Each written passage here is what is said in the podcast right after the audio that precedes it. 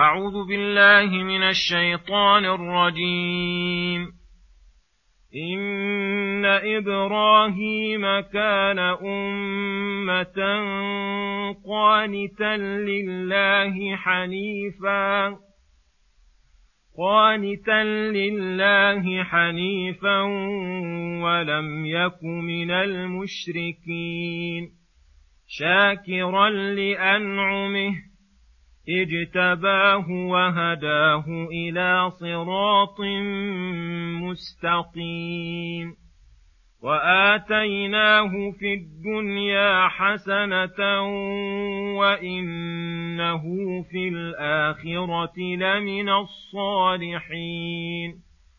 ثم أوحينا إليك أن اتبع ملة إبراهيم حنيفا وما كان من المشركين. إنما جعل السبت على الذين اختلفوا فيه وإن ربك ليحكم بينهم يوم القيامة فيما كانوا فيه يختلفون يختلفون. ادع إلى سبيل ربك بالحكمة والموعظة الحسنة وجادلهم بالتي هي أحسن. إن ربك هو أعلم بمن ضل عن سبيله وهو أعلم بالمهتدين.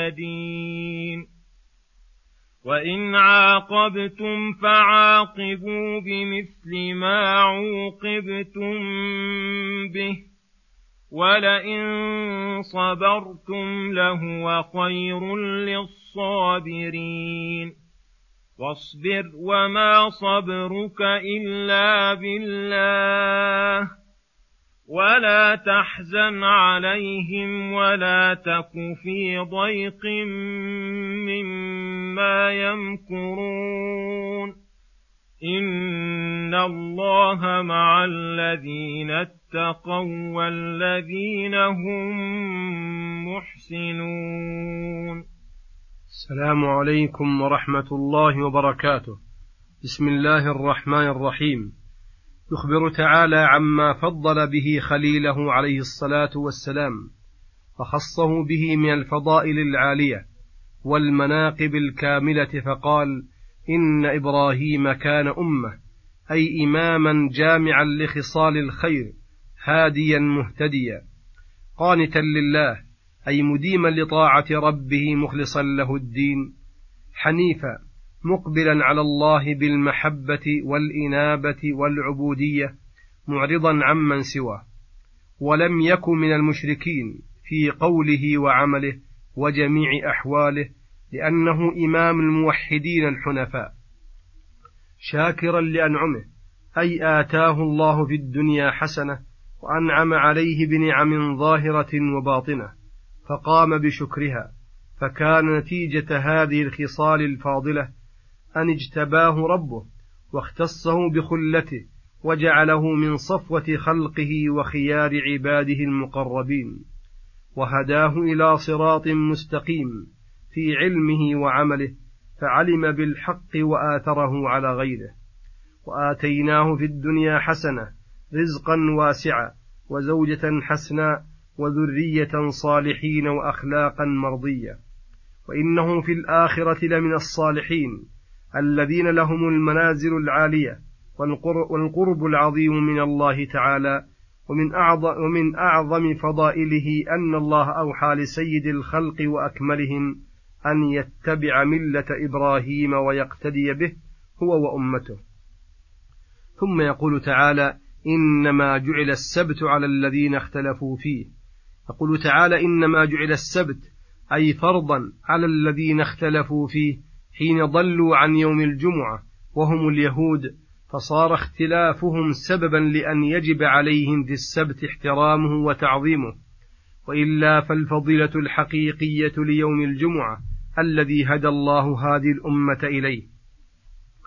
وإن ربك ليحكم بينهم يوم القيامة فيما كانوا فيه يختلفون فيبين لهم المحق من المبطل والمستحق للثواب ممن استحق العذاب.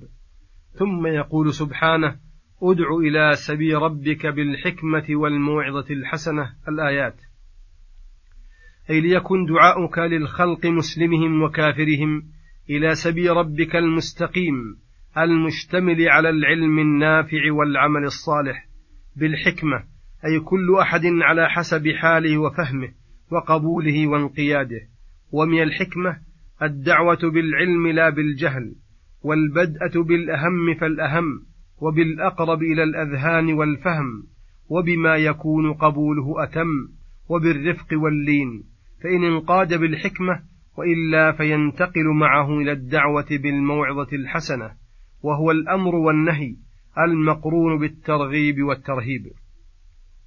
إما بما تشتمل عليه الأوامر من المصالح وتعدادها. والنواهي من المضار وتعدادها وإما بذكر إكرام من قام بدين الله وإهانة من لم يقم به وإما بذكر ما أعد الله للطائعين من الثواب العاجل والآجل وما أعد للعاصين من العقاب العاجل والآجل فإن كان المدعو يرى أن ما هو عليه حق أو كان داعية إلى الباطل فيجادل بالتي هي أحسن. وهي الطرق التي تكون أدعى لاستجابته عقلا ونقلا.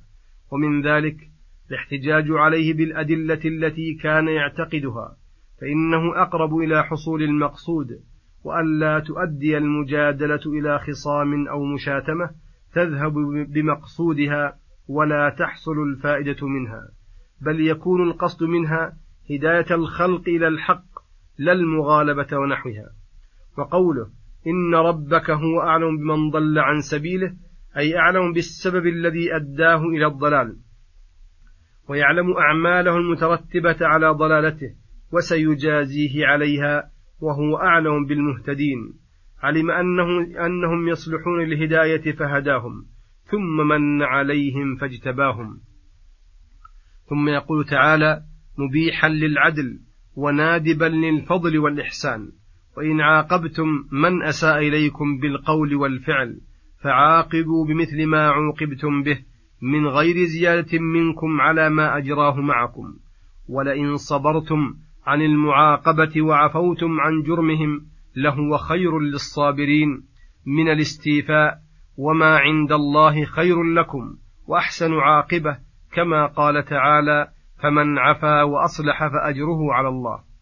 ثم أمر رسوله بالصبر على دعوة الخلق إلى الله والاستعانة بالله على ذلك وعدم اتكال على النفس فقال واصبر وما صبرك إلا بالله هو الذي يعينك عليهم ويثبتك ولا تحزن عليهم إذا دعوتهم فلم تر منهم قبولا لدعوتك فإن الحزن لا يجدي عليك شيئا ولا تك في ضيق أي شدة وحرج مما يمكرون فإن مكرهم عائد إليهم وأنت من المتقين المحسنين والله مع المتقين المحسنين بعونه وتوفيقه وتسديده وهم الذين اتقوا الكفر والمعاصي وأحسنوا في عبادة الله بأن عبدوا الله كأنهم يرونه فإن لم يكونوا يرونه فإنه يراهم والإحسان إلى الخلق ببذل النفع لهم من كل وجه.